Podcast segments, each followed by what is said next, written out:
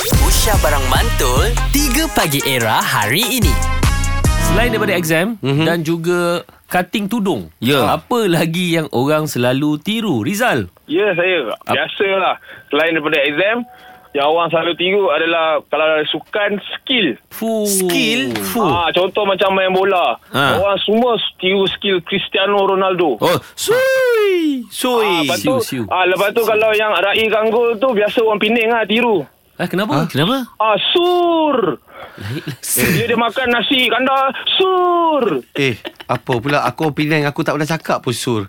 Ha? Maknanya Jadi, jadi siapa yang kita uh, call ni? uh, Cristiano Ronaldo tu Ha? Dia tiru orang Penang lah Ha.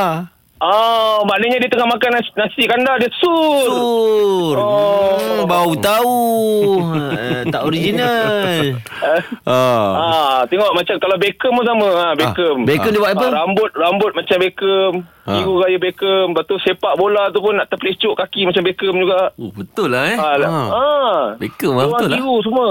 Betul betul. Tiru. Ha. Cuma na, ha, macam Nabil. Nabil pun sama, selalu orang suka tiru, Pak Azhar orang suka tiru. Ha, macam Radin lah, su- orang tak tiru sangat. Ah. Ha, Kenapa? sebab bu- bukan bukan sebab Radin ni dia special sikit susah nak tiru. Ah. Tak, kalau nak tiru Radin Orang tak berani nak tiru Radin Sebab modal banyak Makan tak berhenti Oh.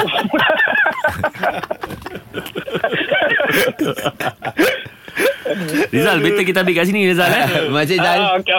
Saya tak cakap yang makan tu. Ha? Kalau macam ni punya caller, j- lain kali jangan call dah.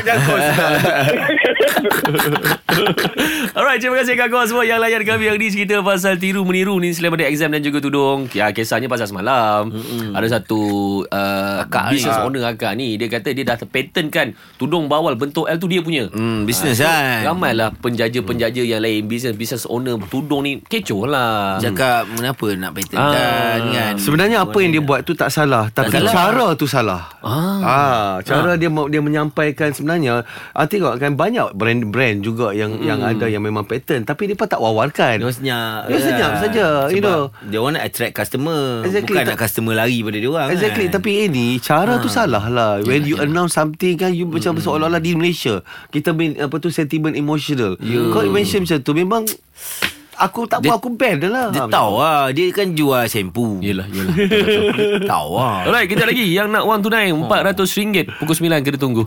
Era Eh, muzik kita terkini. Hmm. Dia tahu lah dia jual shampoo lah. Ya, era Sudahlah. muzik kita terkini.